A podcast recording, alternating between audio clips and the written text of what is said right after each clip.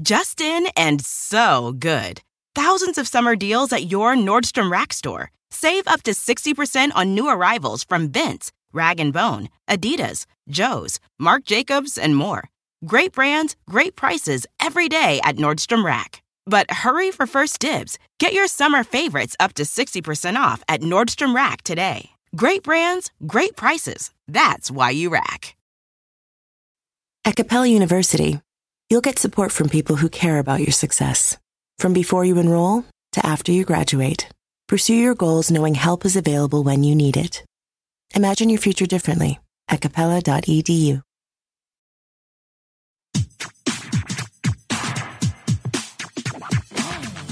Grammar Girl here. I'm Mignon Fogarty, and you can think of me as your friendly guide to the English language. We talk about writing, history, rules, and cool stuff. Today, we'll talk about starting a sentence with a conjunction like and, but, and or. And we'll talk about why par, the word par, sometimes seems to be a good thing and sometimes seems to be a bad thing. Before we get started, I have a message for Grant from North Carolina. I played your spouse-ish Familect in the January 21st episode, and you should still be able to find that in the feed. Thanks for the voicemail. This next segment is by Neal Whitman. Today we're asking whether it's okay to begin a sentence with and, but, or or. The short answer is yes, and just about all modern grammar books and style guides agree. So who is it that keeps saying it's wrong to do it? Well, and, but, and or are the three most common members of a group of words known as coordinating conjunctions. The question about whether it's grammatical to begin a sentence with and, but, or or is actually the question of whether it's grammatical to begin a sentence with a coordinating conjunction. Here's what some of the big usage guides say on the matter. The one that seems to get quoted the most is the Chicago Manual of Style, which says, quote, there's a widespread belief, one with no historical or grammatical foundation, that it's an error to begin a sentence with a conjunction, such as and, but, or so. In fact, a substantial percentage, often as many as 10% of the sentences in first-rate writing begin with conjunctions.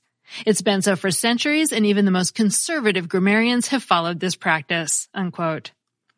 Both Garner's modern English usage and Fowler's modern English usage call this belief a superstition. The Merriam-Webster Dictionary of English Usage says, quote, everybody agrees that it's all right to begin a sentence with and, unquote, and notes that you can find examples of it all the way back to Old English. But Merriam-Webster's Dictionary of English Usage also observes that, quote, nearly everybody admits to having been taught at some past time that the practice was wrong, unquote. So where did this idea come from? Well, in the story of English in 100 words, David Crystal writes, quote, during the 19th century, some school teachers took against the practice of beginning a sentence with a word like and or but, presumably because they noticed the way young children overused them in their writing. But instead of gently weaning the children away from overuse, they banned the usage altogether. Generations of children were taught that they should never begin a sentence with a conjunction, and some still are, unquote. If you've ever been angry at a teacher who kept your whole class in from recess because two or three of your classmates were misbehaving, you should have a big problem with this rationale for not beginning a sentence with a conjunction. They think you can't handle the freedom of using conjunctions.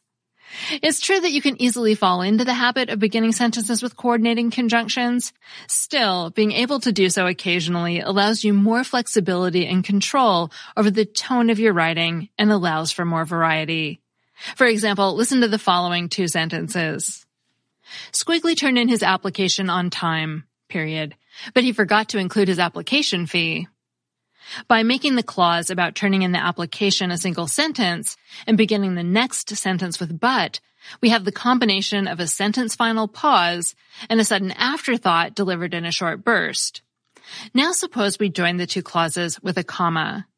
Squiggly turned in his application on time, but he forgot to include his application fee. Now there's not as much of a pause, so the surprise is lessened. If that's what you want, fine, but if you really want the pause that comes from ending a sentence, what do you do? Well, another possibility is to begin the second sentence with a transition word or phrase with a similar meaning, such as however, like this. Squiggly turned in his application on time, period. However, he forgot to include his application fee. Let's face it though, the word however doesn't have the same feel as but. It's a slightly higher register. Furthermore, like all transition words and phrases, it requires a pause afterward, which we write as a comma. But also remember pauses don't always equal commas. It signals that a contrasting thought is on the way and allows the reader to prepare. Again, if that's what you want, fine. But if you want that information to hit harder and faster, the conjunction but is a better choice. And this is an aside from me, Mignon, jumping in the middle of Neal's segment. I often change the word however to but in guest scripts because I think it sounds better, more conversational. Okay, and now we're going back to Neal's writing. Another reason for believing that you can't begin a sentence with a coordinating conjunction is the idea that this turns a sentence into a fragment. This misconception may come from a confusion about what conjunctions are. Conjunctions are traditionally divided into three kinds, coordinating, correlative, and subordinating. It's only that last kind that will turn a clause into a fragment. In fact, coordinating and correlative conjunctions are different enough from subordinating conjunctions that they should probably not all be called conjunctions, but that's a topic for another episode. So how can you make sure you're using a coordinating conjunction and not a subordinating conjunction? Well, the easiest way is to just memorize the coordinating conjunctions. Of course, you probably know about and, but, and or because they're the most common and the most versatile. In addition to joining clauses, they can join almost any other kind of word or phrase. Another coordinating conjunction that can join many kinds of words and phrases is yet. In addition to these four, there are a few less versatile conjunctions that can only join clauses for, nor, and so. And actually, if you speak British English, you might also use so to join verbs in verb phrases, but in American English, it sounds funny when you do that. Many grammar sources, including the book Grammar Girls Quick and Dirty Tips for Better Writing, keep track of the coordinating conjunctions by using the mnemonic word fanboys, which stands for for and nor but or yet so. If you listen to episode 366 from long, long ago, you may remember that the word slash has been evolving into a coordinating conjunction too, but that's still far from entering the list of coordinating conjunctions in standard English. Subordinating conjunctions include words such as if, because, although, when, and many others. Unlike coordinating conjunctions, which can make a complete sentence by combining with two clauses or just one clause, subordinating conjunctions definitely need two. For example, because I wasn't happy is a fragment because it's combined with only one clause, I wasn't happy. On the other hand, I switched jobs because I wasn't happy is a complete sentence with because joining two clauses, I switched jobs and I wasn't happy. One quick and dirty tip for distinguishing subordinating conjunctions from coordinating conjunctions is this. A coordinating conjunction has to come between the clauses it connects, but a subordinating conjunction can come before both of them. For example, you can say, because I wasn't happy, I switched jobs, with because coming before the first of the two clauses. That means because is a subordinating conjunction. On the other hand, it's nonsense to say, but Squiggly forgot to include his application fee, he turned in his application on time. The but has to come between the clauses, which tells us that it's a coordinating conjunction.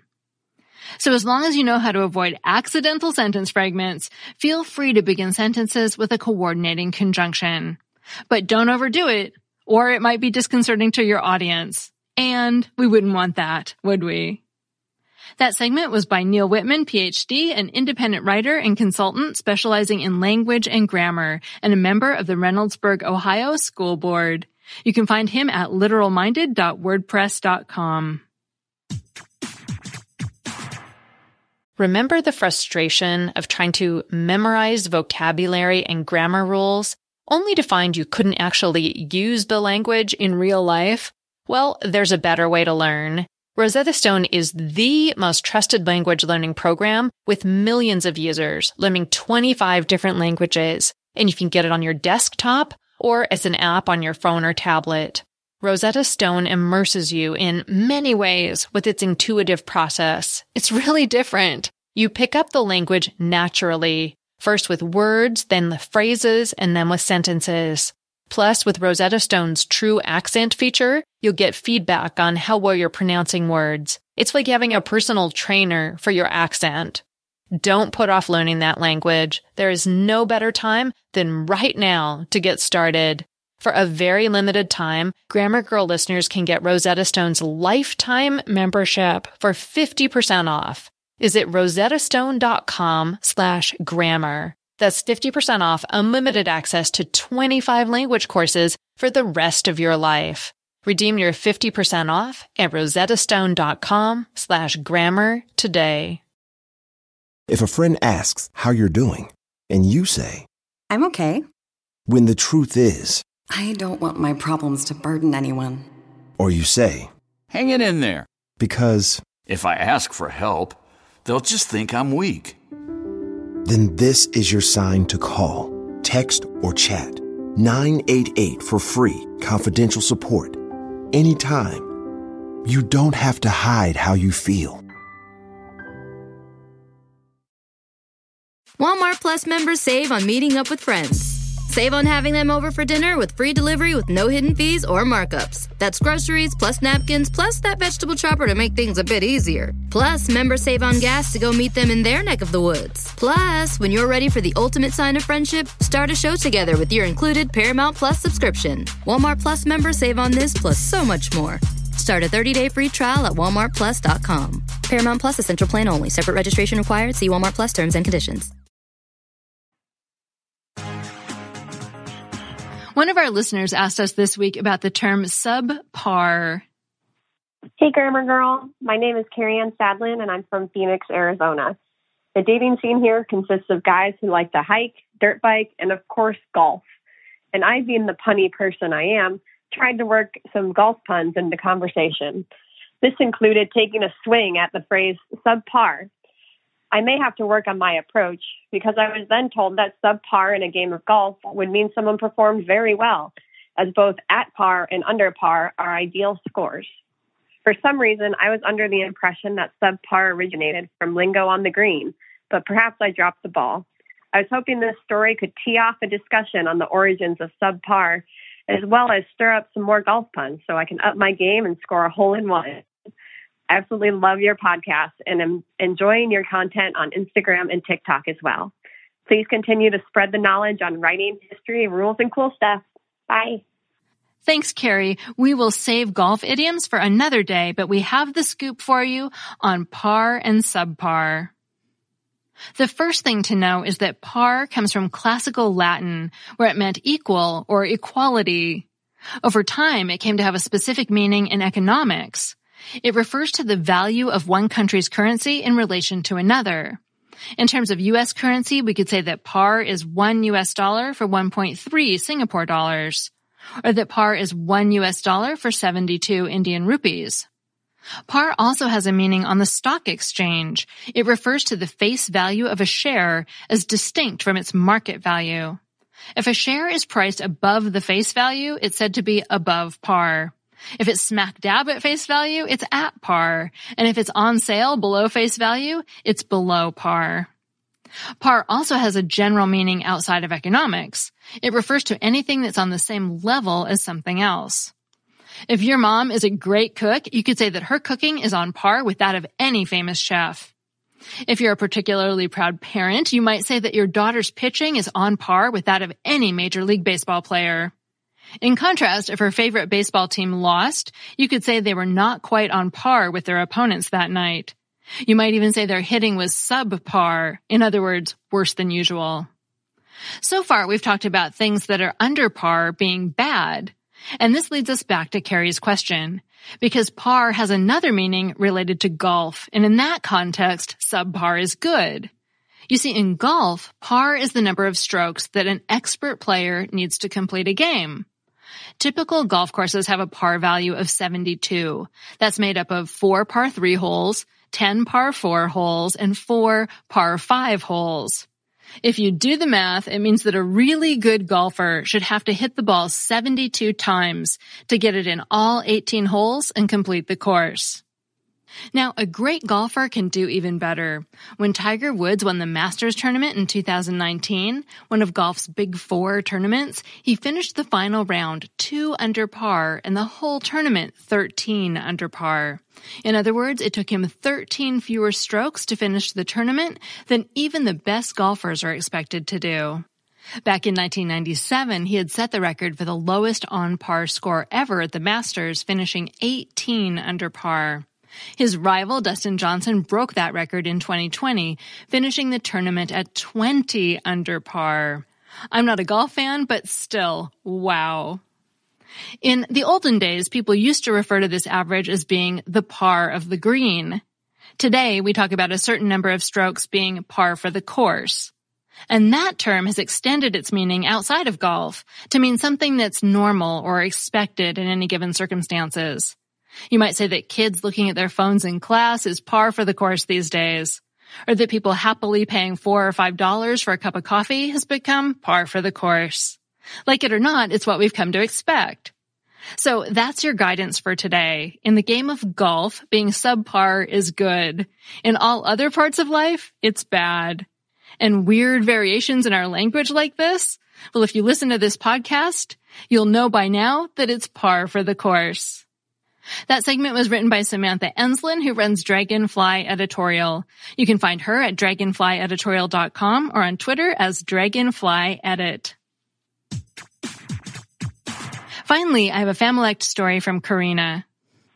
Hi, Grandma Girl. This is Karina from Washington, and I have a Familect story. Um, so, in my family, um, there's sadly a tendency to lose our memory, especially as we age and just um, be a little bit forgetful. And so my aunt and cousin Jessie were uh, talking about this. He was teasing her about forgetting something. And um, he was talking about her moving into a nursing home when she's older and forgetting where her pudding went all the time. And so it kind of just became a joke. Um, whenever she would have a brain fart, he would say, Where's my pudding?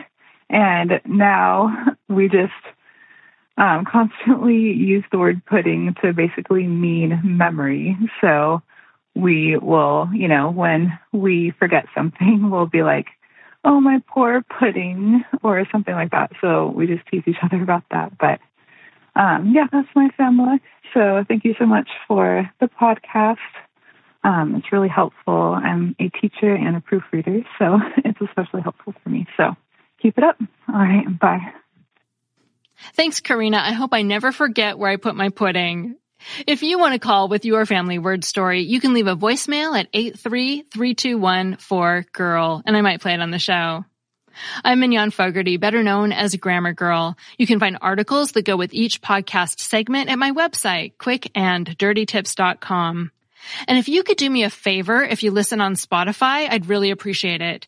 We recently realized we were in the wrong category there and we got it straightened out, but now we could use some help in the algorithm. So if you listen there, be sure you've clicked follow, that you're actually following the show because that'll help us get more visibility, which will help other people find us too. So thanks. And thanks to my producer, Nathan Sams. That's all. Thanks for listening.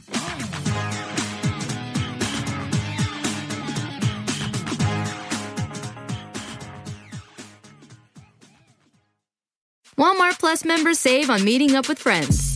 Save on having them over for dinner with free delivery with no hidden fees or markups. That's groceries plus napkins plus that vegetable chopper to make things a bit easier. Plus, members save on gas to go meet them in their neck of the woods. Plus, when you're ready for the ultimate sign of friendship, start a show together with your included Paramount Plus subscription. Walmart Plus members save on this plus so much more. Start a 30-day free trial at walmartplus.com. Paramount Plus essential plan only. Separate registration required. See Walmart Plus terms and conditions. Sometimes it takes a different approach to help you unlock your true potential. With Capella University's game-changing FlexPath learning format, you gain relevant skills you can apply to your career right away. Earn your degree from an accredited university and be confident in the quality of your education. Imagine your future differently at capella.edu. Capella University is accredited by the Higher Learning Commission. Learn more at capella.edu slash accreditation.